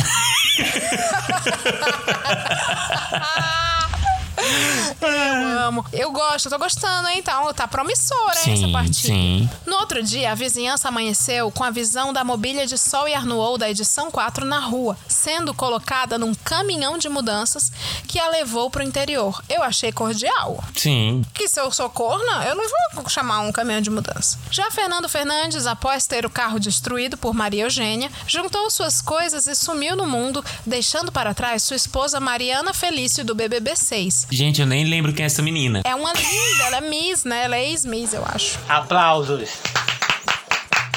Arrasou, bonita. Puta que pariu. Sem ter como arcar com o aluguel, Mariana acabou se aproximando de Bambam, com quem iniciou um romance. Que legal, cara! É uma troca de casais. Não demorou muito para que Mariana Felício começasse a morar com Kleber Bambam na casa que antes era de Sol, se tornando a nova mulher do locatário. Bambam parecia apaixonado, construiu até uma outra casa para viver com sua nova companheira, mas o relacionamento durou apenas cinco anos. Tempo bastante para se declarar a união estável e Sol conseguir na justiça a prosperidade da casa nova. Eu não entendi, não é Sol, é a Mariana Felício, né? Sim. Você errou. É isso, espero que tenham gostado da história do divórcio dos meus pais. Pai é? Isso, isso é uma ótima história. Tá vendo Isso- aí? isso é legal. Isso- gente, Adoro gente, isso é cinema. Cinema. É Glauber Rocha. Adoro o podcast e desejo tudo de bom pra vocês, na medida que o Paulo Guedes permitir. Beijos gospels. Nossa, eu tô muito impactado, assim. Que é roteiro. miliciano, que legal. Que roteiro, que roteiro, que incrível, que incrível. ele proteger a gente. É aquela caixa. É aquele tipo de gravação da caixa cênica que você coloca uma caixa, assim, um espaço e a cena, o filme acontece nessa caixa. Ele é a caixa cênica. Ele era o filho. Ele ficava vendo os pais brigarem. Sim. Menino, pois que babado, teu pai é perigoso, que É, demais. como a gente tá tratando do seu pai, né? É, ele é uma pessoa que ele age de formas não convencionais. É assim que eu vou descrevê-lo. Justo e paciente como era Jesus. Sim. É. Deus também age, né? Por Sim. linhas tortuosas. Sim, sim. Logo, o seu pai é Deus. E assim, como ele é miliciano, quem merece ser eliminado? Qualquer um, menos o seu pai. Sim, sim, seu você. pai merece ganhar. Se tiver enchendo o Ah. saco dele, você. Você que vai merecer. Seu pai só merece ganhar vitórias, bênçãos em Cristo, né? Sim. Por quê? Porque a gente sabe que esse segmento da sociedade é fechado com igrejas. É. Então a gente é gospel, a gente tem que se posicionar do lado dele, né? Minha gente, tô socado. Porque a gente é jovem também, né? A gente gosta de viver. E a gente é ética e fluide, né? É. Esse programa, a gente, a audiência é ética e fluide. E como ética e fluides, a gente vai julgar o cara porque ele faz as coisas de maneira ilegal e autoritária? Não, não, não. Não, não sei os motivos dele. A Sim. vida que, né, a trajetória que ele viveu até chegar aí. Se a vida fosse fácil como a gente quer. É, a, a gente não sabe quantos paredões ele teve que passar, né? Sim. Então, se ele chegou até aí, é porque o público. o ele nunca esteve sozinho. E quem tá falando isso não sou eu. São os mais de 21 milhões. Eu tô achando a história dele parecida. Muito parecida, muito parecida. Bambam, você nunca esteve sozinho. É isso, é isso que eu tenho a dizer. E quem merece ser eliminado é Mariana Felício, que chegou só Sim. pra fazer ponta, é, planta, como era no BBB dela, enfim. Se for É sua isso. mãe, me perdoe. Com carisma, com carisma de- da primeira edição, Bambam segue. É isso aí. Fechamos com você, Bambam. Partilha de Ana Clara. Oi, Glaudemias e Leila. Me chamo Ana Clara e venho trazer aqui uma partilha.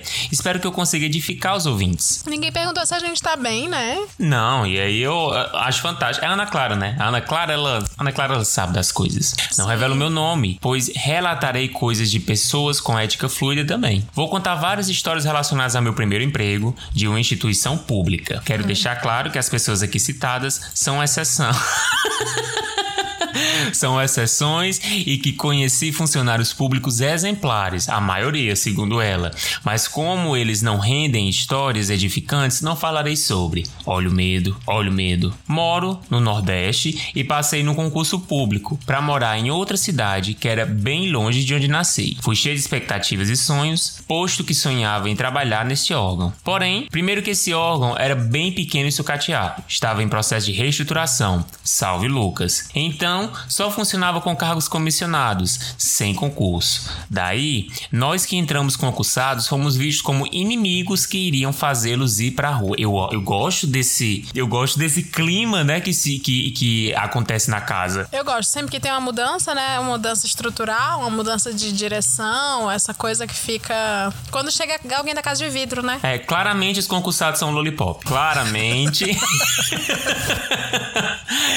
Além disso, tinha uns terceirizados bem folgados que achavam que nós estávamos ocupando o espaço deles. E a chefe, vovó Geralda da edição 16, fazia assédio moral com quem dá bom dia. Meu Deus! Bom dia, vá se fuder! É. eu não sei você, eu jamais estarei contra a vovó Geralda da edição 16. Como e fluide também, mais uma vez, você sabe os motivos dela de fazer assédio moral? Você não sabe? Poucos idosos merecem ser empoderados, mas a vovó Geralda com certeza é um desses poucos, tá? Sim. Quando alguém te dá bom dia, qual o motivo da pessoa desejar um dia bom ou o dia realmente já estar bom? Sim, A né? pessoa fazer assédio moral não, não, não é simples assim. Às vezes é um bom dia, né? É uma vírgula, Às tá querendo um dizer mau que é um dia, né? Às vezes é um mau dia. Então você, tá- você, quando dá bom dia, você nunca parou pra pensar que você tá dando gatilho em alguém? Sim. Sabia não? Sim, exatamente. Nossa, tóxico, tóxico, terceirizado ou concursado velho de merda. Mas enfim. Mas enfim, era meu primeiro emprego. O pessoal que era concursado era legal, era uma área que eu amava trabalhar e tinha sonhos e achava que poderia mudar o mundo. Hum. Contudo, aquilo foi me cansando, até porque viajava muito pro interior com o motorista Tisso da edição 2. Olha aí, olha aí teu crush. Que era um machista, chato e bronco, que em uma viagem descobri ter tido um caso com a minha chefe assediadora, a vovó Geralda da edição 16. E ele era casado. São os homens brancos privilegiados, velho. A distância da casa foi passando, até que consegui ser transferida para minha cidade. Tudo novo de novo. Achei que agora ia. Só que o órgão no meu estado era ainda mais capenga. Só tinha eu no setor técnico. Tinha o setor administrativo com duas pessoas, minha chefe Boca Rosa da edição 20. A Boca Rosa, não, nossa. Aí a Boca Rosa da edição 20, né? Ela virou isso. De repartição. É. Me apresentou a uma servidora do setor administrativo, a Sabrina Sato, da edição 3, e disse que a outra, chamada Natália Nara, da edição 5, não estava lá. Ok. Pensei que ela estava doente. No dia seguinte, Natália Nara, da edição 5, estava lá. Conclua, por favor. Nos apresentamos, mas Sabrina Sato, da edição 3, não foi. Também, no já- terceiro é dia. que vai, a mesma atriz. É. Só muda a peruca. Lembrando que a Natália Nara foi a primeira representatividade de cearense sem sal que o BBB levou, que é uma tradição, né? Levar cearenses sem promessa alguma de vitória. Tirando a Kerline, que não conseguiu entregar nada porque ela foi a, primeira Kerline eliminada. E a Boca Rosa são um erro. A Kerline merece estar no All Stars. Sim. Nossa, demais, demais. A edição 21 é a Kerline. Uhum. No terceiro dia, percebo que Natália Nara, da edição 5, que tinha faltado, e Sabrina Sato, da edição 3, estava. Que caralho, velho. Era, o mesmo, era a mesma atriz. Após uma semana, percebi que Sabrina Sato, da edição 3, e Natália Nara, da edição 5, trabalhavam em dias alternados. Lembrando que se Sabrina Sato, que é asiática, e Natália Nara, que é indígena, estão no- são a mesma atriz que tá fazendo, é a Giovanna Antonelli. Pode continuar? Era apenas essa observação. Meu Deus. Já tô cedo! nunca! Descansa, militante! Olha, tá sendo quebrado! Mas é isso. É isso. A mente de titânio da pessoa, né? É. Ao questionar a Boca Rosa da edição 20, a chefe, ela explicou que as duas tinham brigado e ela, Boca Rosa da edição 20, tinha decidido que ia cada um trabalhar um dia e pronto. Fiquei chocada, porém nada disse. Com o passar do tempo, fui compreendendo que o buraco era bem mais embaixo. Elas deveriam atender o telefone, o Big as pessoas e cuidar da parte administrativa. Mas Natália Nara da edição 5 não fazia nada. Passava o dia jogando Bubble Shot no computador ou paciência. O telefone tocava direto na sala técnica e descobri que Natália Nara da edição 5, ao chegar, simplesmente tirava o fio do telefone da sala dela e era isso. Já Sabrina Sato da edição 3 fumava o dia todo. Passava o dia conversando no telefone, mas pelo menos fazia as poucas coisas que cabiam ao setor dela. Ei, vagabunda! Com o tempo e com as informações dos estagiários e da ASG, fui sabendo que Natália Nara da edição 5 era tido como maconheira e que fazia suruba. Tudo porque ela chamava a galera dela nas sextas-feiras, no final do expediente, pra fumar umzinho, fazer festinha dentro da repartição. Sabrina Sato da edição 3 dedurou pra Boca Rosa da edição 20, teve bate-boca, dedo na cara e gritaria, e desde então elas trabalhavam em rodízio. A física não permite. E Natália Nara da edição 5 deixou de fazer as festinhas. Eu Enfim. queria tanto ter esse, é, é, odiar alguém do meu trabalho e o meu chefe simplesmente, por ser cagão pra resolver, dizer assim, ai, então vem num dia e a outra vai no outro. Ele não quer se posicionar, né? E nem demitir ninguém. É. Ou seja, planta. É.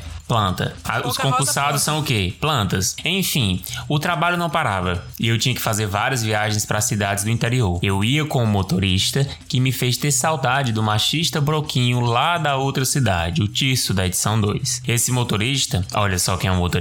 Vini da edição 22 Você tá falando sério? era um senhor, senhor mesmo, mais de 70 anos, que era super barbeiro no trânsito e estava ficando cego. Sim, cego mesmo. Ele já não enxergava bem, não via mais o que era contramão ou bicho na estrada, muito menos buraco. Depois das primeiras viagens, eu disse para minha chefe Boca Rosa da edição 20 que não ia mais viajar com ele, que precisava trocar o motorista. Ela disse que tinha pena de despedir ele, que era só aguentar mais um pouco, pois a CNH dele estava quase para vencer e que Cara, ele tinha é esperança. É porque ela era justa e paciente como era Jesus. Eu acho que essa ju... Sério, o motorista vai me matar. Calma, gente. Falta quatro anos pra ele aposentar. É, a CNH já já. Tenta ficar viva até a CNH dele vencer. É. Não morra, hein? Seu trabalho é ficar viva. E ela tinha esperança que quando fosse renovar, ele não conseguisse. Ou então a pessoa fica lá. Sim, eu dependia de não morrer até lá e do Detran reprovar ele. Detran, que na maioria das vezes, não vou falar do Detran aqui, mas diz que não é tão Ai, ai. eficaz. Mas não vou falar aqui não, tá? Além Eu disso. amei que, eu amei que é uma- foi uma frase assim dita com a naturalidade. Sim, eu, eu dependia de não morrer até. do Detran não vai provar ele. Nossa, eu tô, eu tô achando a história dela muito, muito, muito parecida com a da Ju. A dela tá. A dela tá muito. Qual atriz que é? É, além disso, falou que isso ia trazer problemas para ela, pois ele era pai de Sabrina Sato da edição 3. Sim, ela tinha dado um jeito de fazer a empresa terceirizada contratar ele. Eu, trouxa, nada disse mais uma vez. Resolvi que eu ia dirigindo com a estagiária para não ir só e ponto. O tempo foi passando e com a reestruturação do órgão, lembra? Lucas, Luquinhas, o homem estava trabalhando para ser feliz. Ia ter vaga para um chefe do meu setor e um chefe no setor administrativo. Veio transferido um cara desse órgão de outro estado. Chamemos eles de Jean Willis da edição 5. E para o meu setor, como seria cargo comissionado, minha chefe pensou em botar uma ex-estagiária, Ana Paula da edição 16, que tinha se formado. Boca Rosa falou comigo sobre, achei ótimo porque a conhecia, ela era competente e gente boa. Seria mais uma pessoa para somar comigo. Eu ainda tinha sonhos de mudar o mundo. Ah, Mas Jean Willis, na edição 5, chegou para mim e começou a falar que a Ana Paula da edição 16 estava falando mal de mim. Eu já tinha sentido no ar que Jean Willis da edição 5 não era flor que se cheirasse, literalmente, pois que já chegava no trabalho fedendo a cachaça e isso só ia aumentando até o fim do dia. Então foi conversar com a Ana Paula da edição 16. Ela respirou aliviada, pois Jean Willis da edição 5 tinha chegado para ela e dito a mesma coisa, que eu estava falando mal dela. Fomos as duas conversar com Boca Rosa, que disse que Jean Willis da edição 5 já tinha chegado para ela para dizer que nós não nos dávamos bem e que seria melhor chamar outra pessoa mais experiente e sugeriu a filha dele, recém-formada. Gente, a cara nem treme, né? Sutil, sutil. Eu achei sutil. A velha tática de botar uma pessoa contra a outra, chegar na chefe e dizer: Ei, essa tua equipe aqui antiga é muito ruim, eu vou eh, reestruturar. E traz só os amiguinhos, que no caso é a filha. É, total. Minha chefe Boca Rosa, apesar de alguns deslizes, era do bem. Sacou aquilo e nomeou Ana Paula da edição 16. As coisas melhoraram com Ana Paula porque eu já não era mais sozinha. Mas a chegada de Jean Willis tornou tudo pior, pois ele obrigou Sabrina Sato e Natália Nara a vir todo dia, o que transformou aquele lugar no inferno, com as duas batendo boca e se provocando o dia todo. Gente, leva isso como seu entretenimento. Fica vendo. Eu amaria que isso acontecesse no meu Acho que trabalho. foi Eu a ia ficar só vez assim, que eu ó. benefício trabalhista. Nossa, demais. Por qualquer coisa. Por exemplo, um dia Sabrina Sato percebeu que todos os rolos de papel higiênico estavam sem o papelão de dentro. Eu amo essa parte. Aí descobriu que a Natália Nara tinha tirado pra fazer. Não. Natália Nara tinha tirado o papelão dos rolos de papel higiênico pra fazer artesanato. Sim. Outro dia estávamos sem internet. Porque Sabrina. Isso é tão Brasil profundo. tu roubar o papelão do papel higiênico pra fazer artesanato pra inteirar tua renda. Ai, Deus. Uh, calma, calma. Vamos voltar. Outro dia estávamos sem internet porque Sabrina Sato resolveu organizar os fios da rede telefônica. Enfim, um caos. Tem mais coisas e detalhes, mas já tá bem longo. Por Não, favor, que- você devia ter mandado todos os. contado. Isso era o ápice. O Ai, meu Deus, que maravilha isso aí. Resolvi estudar para outro concurso. Meu Deus. É, né? A Ou você pobre, meu morre, ou Deus, você depois de estar pra- lascada, foi estudar ainda. Por que tu não foi fazer artesanato com, papel, com rolo de papel higiênico? Ai, meu Deus. Foi, é, enfim, ela resolveu estudar para outro concurso e felizmente foi aprovada. Saí daquele lugar tóxico. Apesar de tudo, lamentei, pois eu realmente gostava do meu trabalho. Depois entraram outros concursados e, e como fiz trabalhos em parceria com esse órgão, tenho contato com o pessoal de lá. E eles me atualizam das novidades. Boca Rosa se aposentou, Jean Willis morreu de câncer de estômago ou pâncreas, não sei se ele já estava doente quando veio pra cá, daí não sei se por isso bebia ou se teve câncer de tanto beber. Natália Nara ficou uma velhinha, bem paz e amor, que dava ração pros gatos. Dentro, não consigo mais ler o nome dela sem lembrar do artesanato. Que ódio. Dentro da repartição, até se aposentar. Sabrina Sato foi punida num processo administrativo, pois estava fazendo arrumadinho para contratar uma moça conhecida dela, depois se aposentou. O motorista velhinho, Tisso, morreu alguns anos atrás. Ele já tinha sido demitido logo depois que eu saí, pois as esperanças de Boca Rosa se concretizaram e ele não conseguiu renovar a CNH.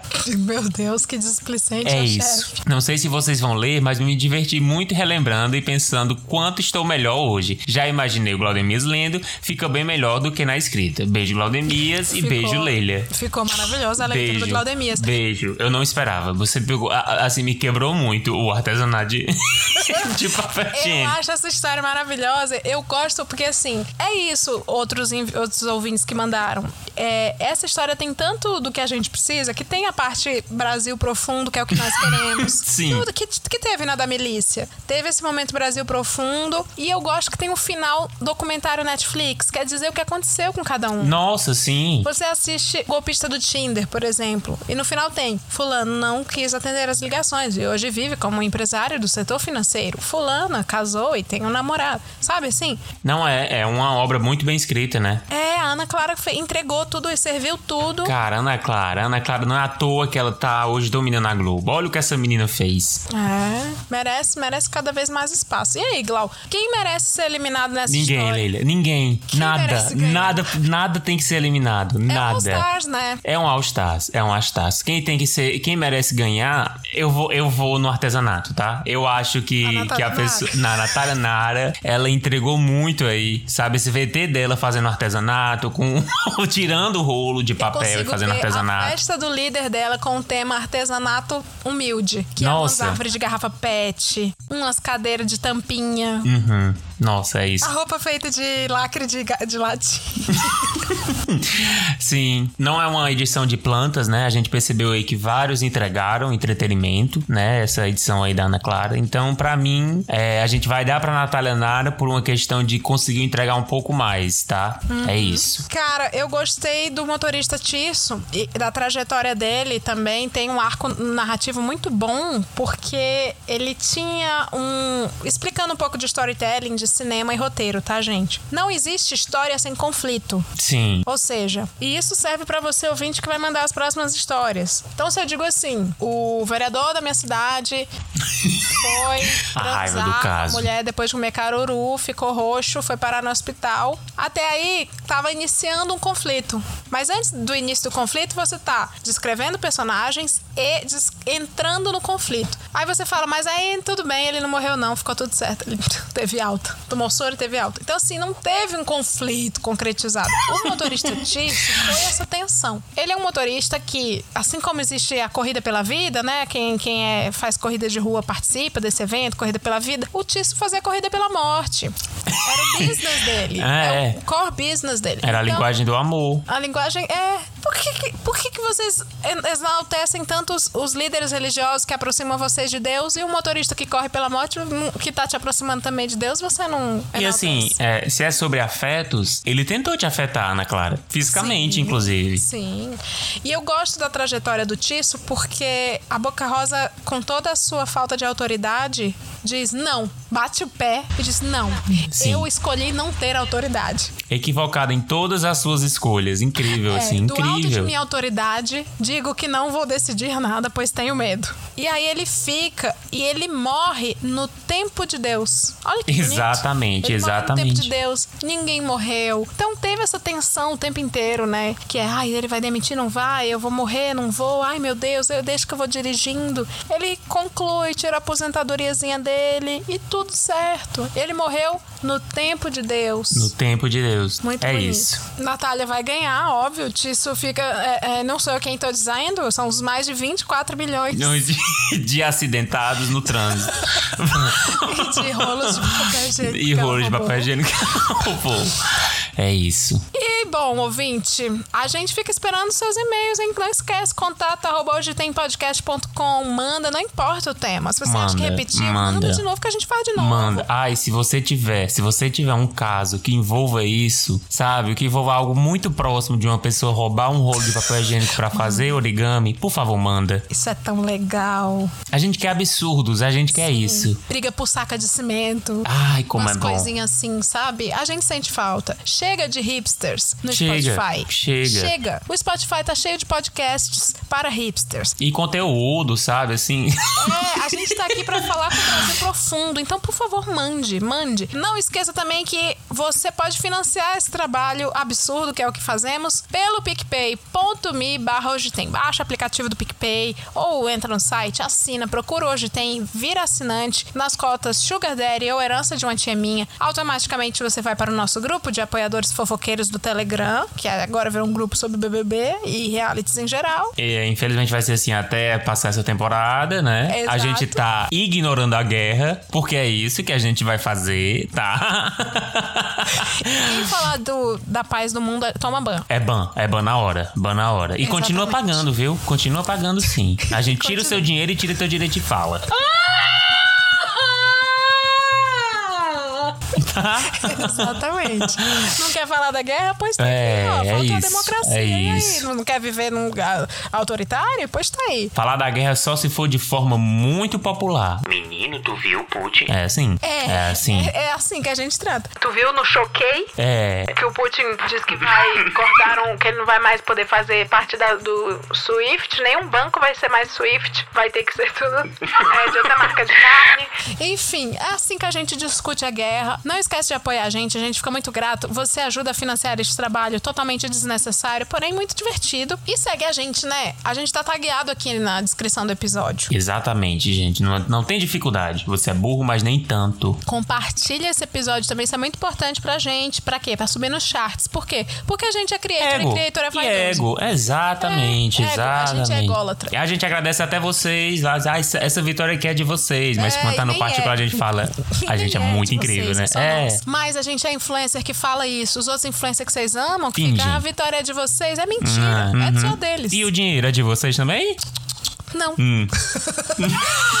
Vamos ficando por aqui. Um beijo, pessoal, e até a próxima. Valeu! É você mesmo, fofoqueira. Não se benza, não. Mirela, corre aqui! Fofoqueira.